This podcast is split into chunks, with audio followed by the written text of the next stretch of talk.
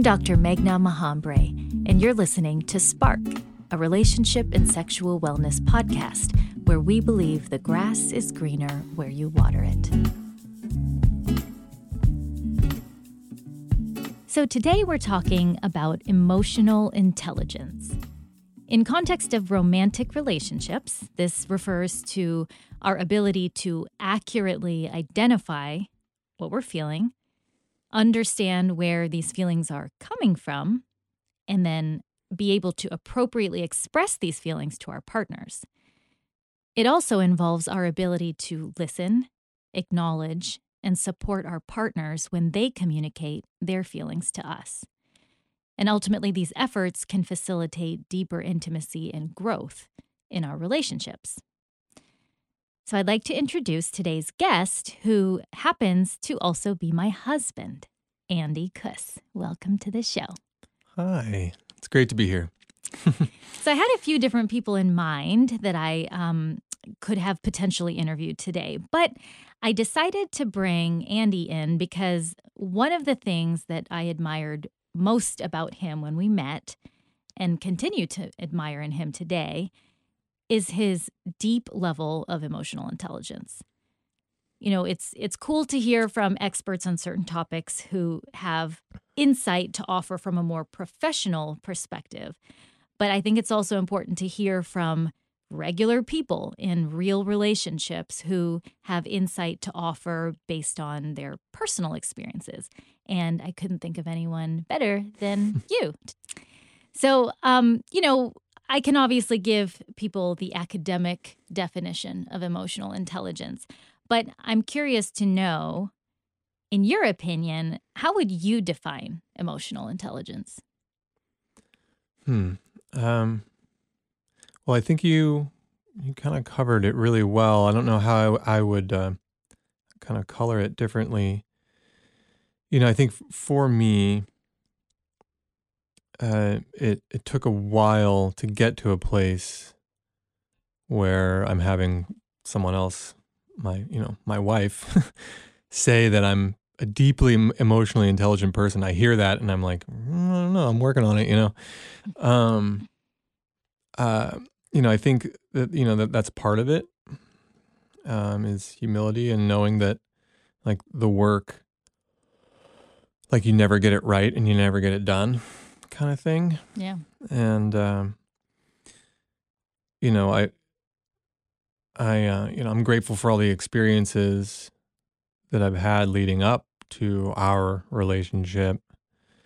Um but you know, I think that past partners for sure would not call me emotionally intelligent. You know, mm-hmm. it's it's not something that happens overnight and I think that it, it really does take a deliberate and an intentional effort um, to to get to that place where you know you, you feel confident that you are emotionally intelligent right. Um, you know what is an emotional intelligence to me? I guess it's well it's difficult. It's challenging i guess. Um, you know it's it's it's um it's non-reactive i guess in a way. So whereas before something that somebody you know did that uh, that affected me in a way that that felt bad there might have been a there might have been a, a reaction um, or a reactive uh, behavior where uh, now it's more reflective and and patient mm-hmm. and and okay what what's really going on here like yeah. why am i being triggered right now because it's rarely ever the other person. It's it's something that that you're dealing with on your own. Yeah. It sounds like you're saying emotional intelligence is almost like a filter. So before there used to be a stimulus and an immediate response or immediate reaction. And now it's like there's a stimulus and then it goes through this filter where, you know, the emotionally intelligent part of your brain goes, okay, hang on, before I respond, let's break this down. Like, yeah. what is happening? Why am I feeling the way I'm feeling in reaction to it? And before I just impulsively react, let me think through this on a deeper level and and figure out how, you know, what I want to say in response. Yeah, you know, when we had when we met, I had already done a lot of the work. You know, the work continues. It always, the work being, you know, emotional intelligence. Let's just call it, I guess. it's you know, like like I said, it's it. You never get it right, and you never get it done, right? So, but I had done a lot of the work to get to a place where I was confident in my emotional intelligence, I guess. and I remember, you know, some of the first arguments or whatever that we had, you know, and I remember feeling very different in those moments because I hadn't been in a relationship after I had gone through the process of um, kind of unmasking myself, so to speak, um, which when you go down this road of emotional in- intelligence training, if you go through an official training or if you just do the work on your own, you know, it, you have to have um, it, it really helps to have you can't do it on your own mm-hmm. you know because you need that honest feedback from people and you need to have people hold up the mirrors for you that you can't see right um, but anyway i remember some of the first i remember we called them couch talks because we would sit down on the couch and you'd be like i don't know this thing you did or whatever and, and we would just like talk mm-hmm. and i remember you know not really talking a whole lot. Mm-hmm. You know, I remember he, you know, like listening to whatever it was that you had to say and kind of sitting with it and, you know, you know, shaking my head. Yeah, I could see, I could, I, you know, now that I, if I think about it, I could, I could understand where it is you're coming from. Mm-hmm. And truth be told, I don't really know exactly what to say. So just holding the space is really powerful and and just being the way your way of being yeah. can be a response m- much louder than any amount of words yeah. you know and i think i'm i'm bringing that up because later down the road he brought it up to me when we had those first you know call them arguments or whatever conflict right that was something that in reflection, you were like, that was really meaningful to me. Mm-hmm. You said that. Well, that's the only way that I knew we could move forward is that, you know, when I brought differences up, it's possible you could have gotten really defensive or fought back or, you know, argumentative, or it just could have gone downhill. And what I found is that time and time again, when I would bring up any concerns I had, you were a really good listener. And I felt like you were actually processing what I was saying. You were empathizing with what I was feeling. And the first words that came out of your mouth were typically validating, right? And it doesn't mean you mm-hmm. necessarily agreed or you were saying that you were wrong, but you were acknowledging that you could see how I would feel that way. Mm-hmm. And mm-hmm. there was a period at the end of that sentence. It wasn't, I can see how you feel that way, but. Yeah. But it was actually, I can see how you feel that way. Yeah and silence and in that moment i it's it, it actually like it almost bursts the balloon of um, you know frustration and anger and resentment or whatever you may be feeling in the moment because to simply be heard alleviates half of the tension mm-hmm. right and then you can begin to calmly talk through the issue in more detail um, but I've I've not known many people who have the ability to sit and listen and process and acknowledge the way that you do. Well, you know, I, I mean, that's nice to hear. you know, and I, I mean, um, yeah. Well, I think that it wouldn't have happened had I not gone through through the next level program. Yeah. So tell us a little um, bit more about that. Yeah. So Next Level Columbus um, is an emotional intelligence and leadership program that I went through after I had kind of exploded my life and I was putting it all back together. Um, it, it's it's a it's all voluntary, and you know, there's a lot of people that start in a cohort, and then by the time you get to the end, you know, there's you know maybe a quarter or a half of the people um, left, and and the whole reason I mention that is because it's it's hard work, and and you know people kind of go as far as they can, and then they just decide that they they don't want to do it. They might have already even paid you know, and they're like, you know, I just can't. It's it's too much or whatever. Um, because it takes a lot of time and um, really, you know, you really have to be, um, not to use a word that's pr- probably you know overused, but vulnerable, extremely vulnerable, and put it all out on the table. And um, it sounds like it's not comfortable work, and so you have to be of a certain mindset to to make it all the way through. Yeah, definitely, and um, I I think that there's there's a a phrase that's kind of stepping um, that keeps coming up in my mind, and um, there's a couple, and you know, you kind of and once you go through the program, you hear these phrases, and they become like, oh gosh, that okay, you're going there again, okay. but you know, it's like the way you do one thing is the way you do everything. Mm-hmm. If you mm-hmm. think about it, it it it kind of makes sense. You know, if you're if you're kind of half in your job, take a look at your relationship. Chances are you're kind of half in to your relationship, or you're, you know, you're kind of like half into um, a hobby that you're doing that you want to make an avocation or you want to make some extra money with it, but it's not going anywhere. Guess why? Because you're half into it. Your mm-hmm. relationship's not working because you're half in. Your job's miserable because you're half in. But so the the way you do one thing is the way you do everything is one of the sayings, and um, gets really annoying after you hear it like a hundred times. You're like, okay, I get it. I was a minute late. I'm sorry. You know.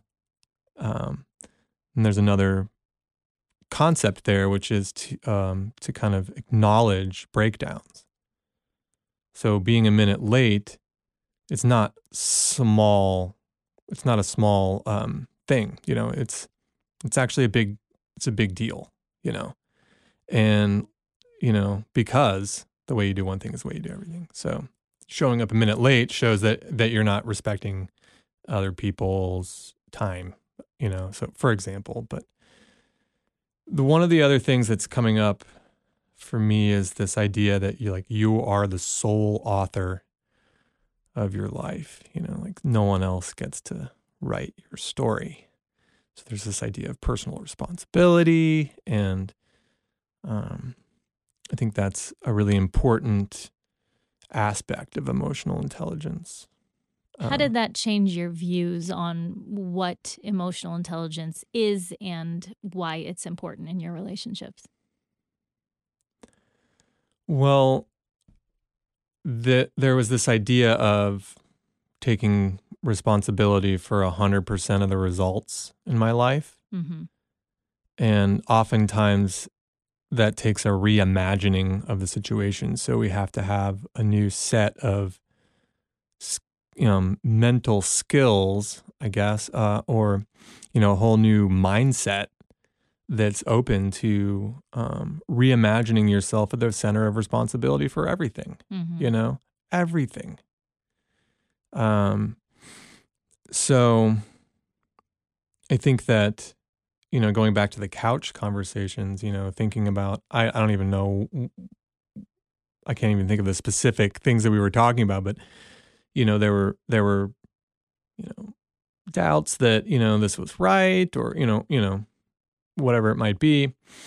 And, you know, I was just able to, for the, maybe the first time in my life, you know, sit there and kind of take it in and be like, okay, well, how am I responsible for this result? Mm. You know, mm-hmm. whereas before I might have been like, well, you know, whatever, you know, I, I don't want to talk about this right now, or you know, yeah.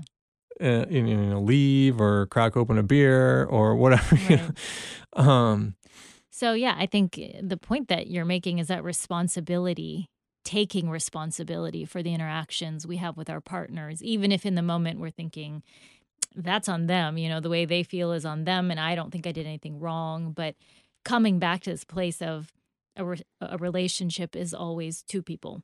Mm-hmm. And any interaction that happens, any stimulus, any response, anything that goes on inside those walls, to some degree, each partner has some responsibility. In some circumstances, it might be more one partner, in others, it might be the other. But at the end of the day, all of our interactions with our partners um, are reciprocal and mm-hmm. when it comes to our you know understanding of our own emotions and each other's emotions and how we handle them and listen and it actually sometimes has less to do with what we're talking about and more to do with how we talk about it Yeah. right? Which kind of is is is what you're Definitely. getting at. Yeah, and then that gets to a whole nother a whole nother thing, which is active listening, which is something that I, you know I learned about through the emotional intelligence leadership program. Uh, and it you know it talks a lot about kind of listening to what's in between the words, so tapping into the emotion that's Mhm. there. Um, it's um, one of the aspects of active listening.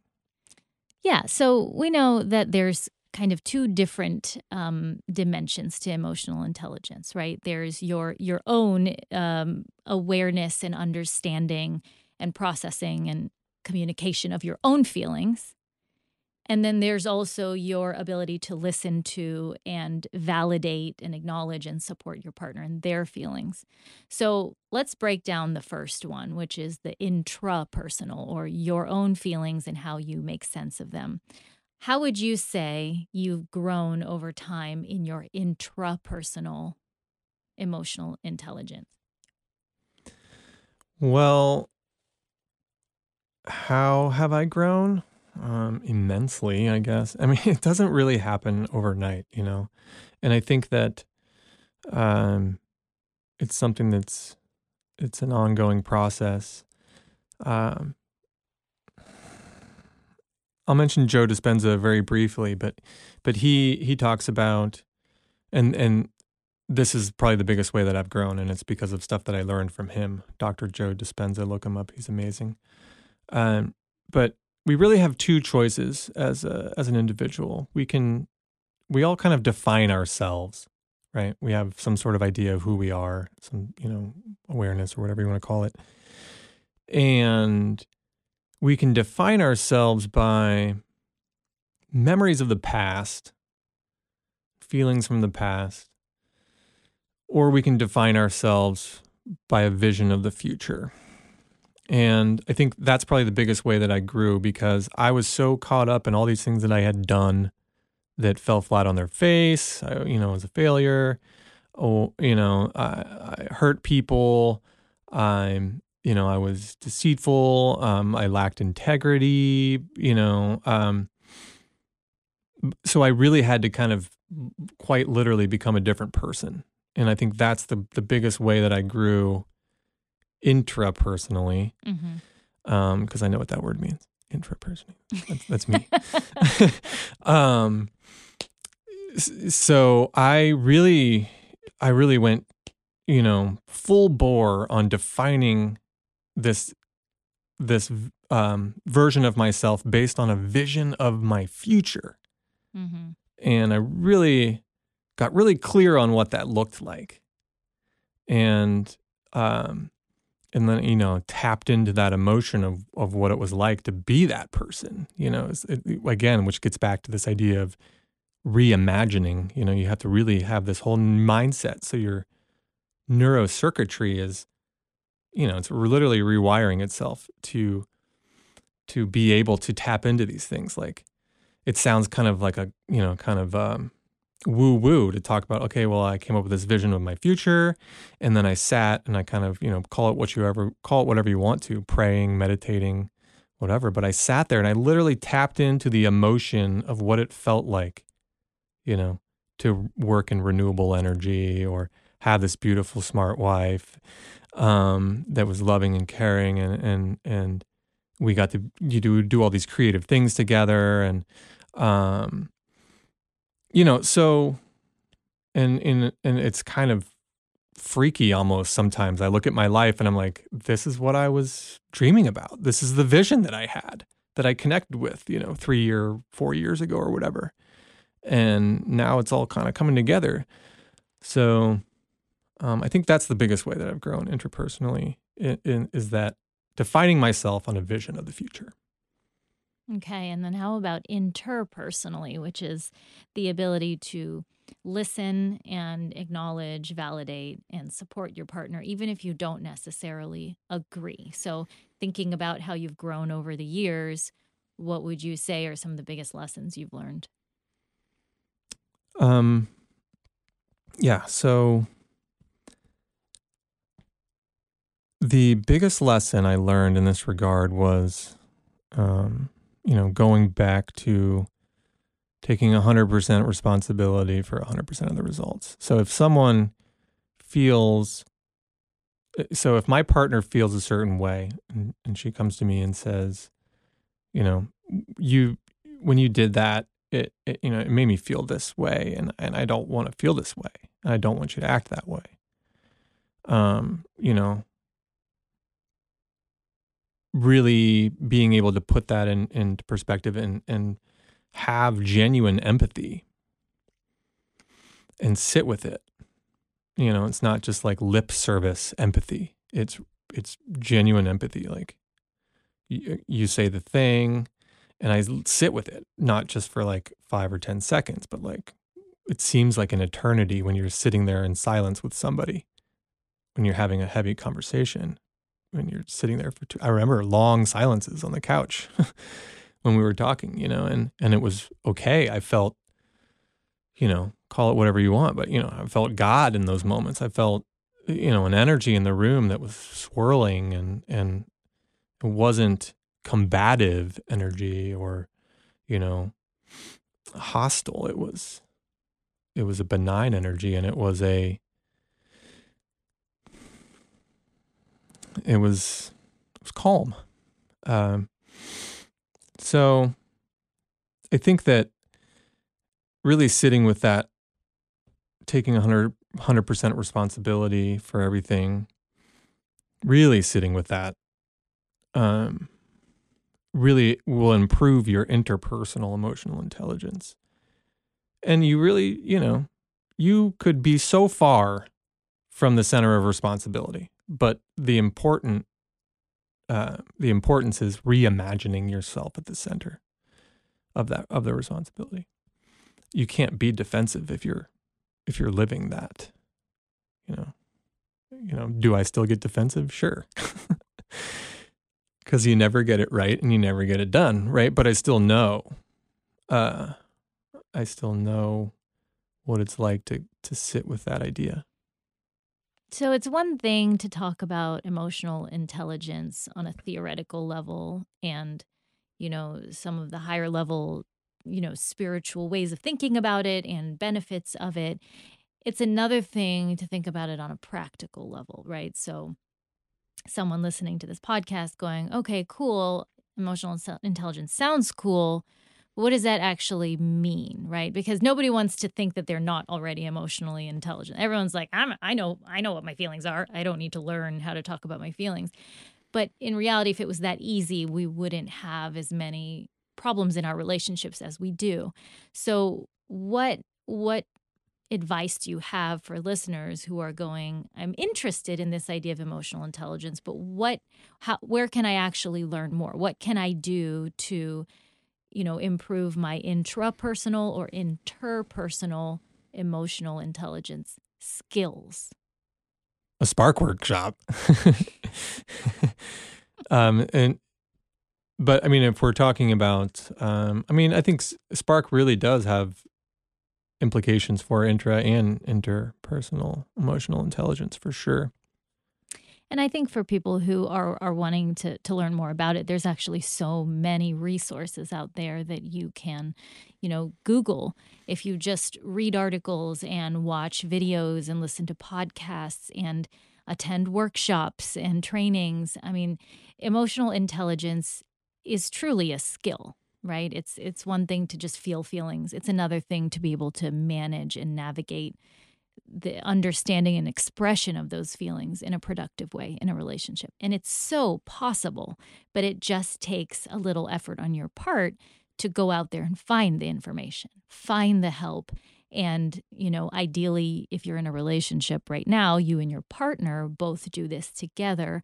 Because if one partner is doing the work and the other is mm. not, it's hard. Where does that leave us? yeah.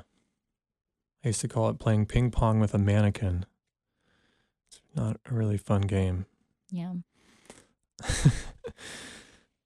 Thanks for coming in and talking to me today. cool. Yeah, thank you. I'll talk to you later. I'll see you when we get home.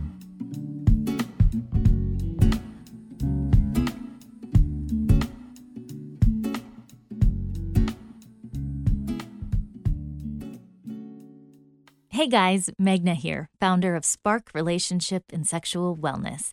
I wanted to let you know that we offer public workshops, relationship coaching, corporate events, bachelor and bachelorette parties, and guest speaking across the country. We're so glad you tuned in today, and we hope you'll check out all the other cool things we're doing on our website, sparkwithmeghna.com. You can find that link in the description, and also make sure you're following us on Instagram and Facebook, where we post daily tips and tricks to spice up your love life. Thanks for your support. I'll catch you on the next episode.